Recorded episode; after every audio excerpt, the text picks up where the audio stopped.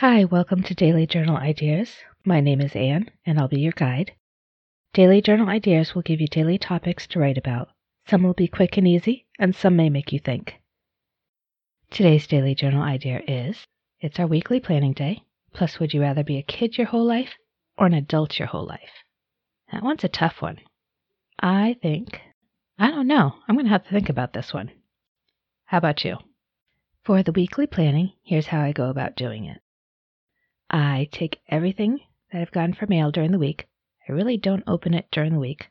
I might get rid of something that I know that's really junk mail. For the most part, I just collect my mail.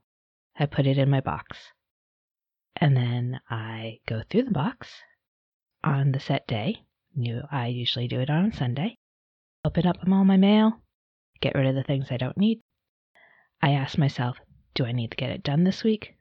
Is it a bill I need to pay? And then I sort it into those kind of piles.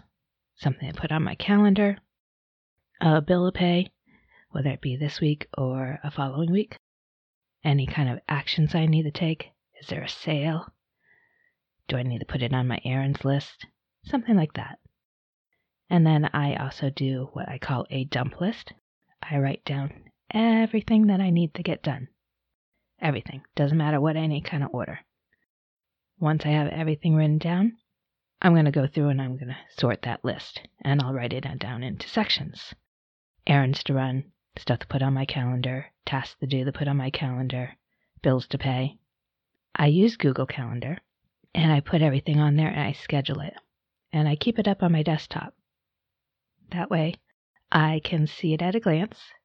I use it on my desktop at work as well, so I can see if I need to run any errands on the way home. The planning time weekly, it does take one to two hours, but you're going to save time during the week because you're not doing it during the week. And you'll actually find yourself getting more time. So invest your time, do the weekly planning, and save time in the end.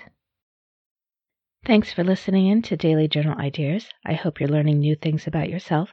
Join me on Facebook to share your thoughts in our private Facebook group. If you would like to get a monthly list of the Daily Journal Ideas, please send me an email at dailyjournalideas at gmail.com to sign up.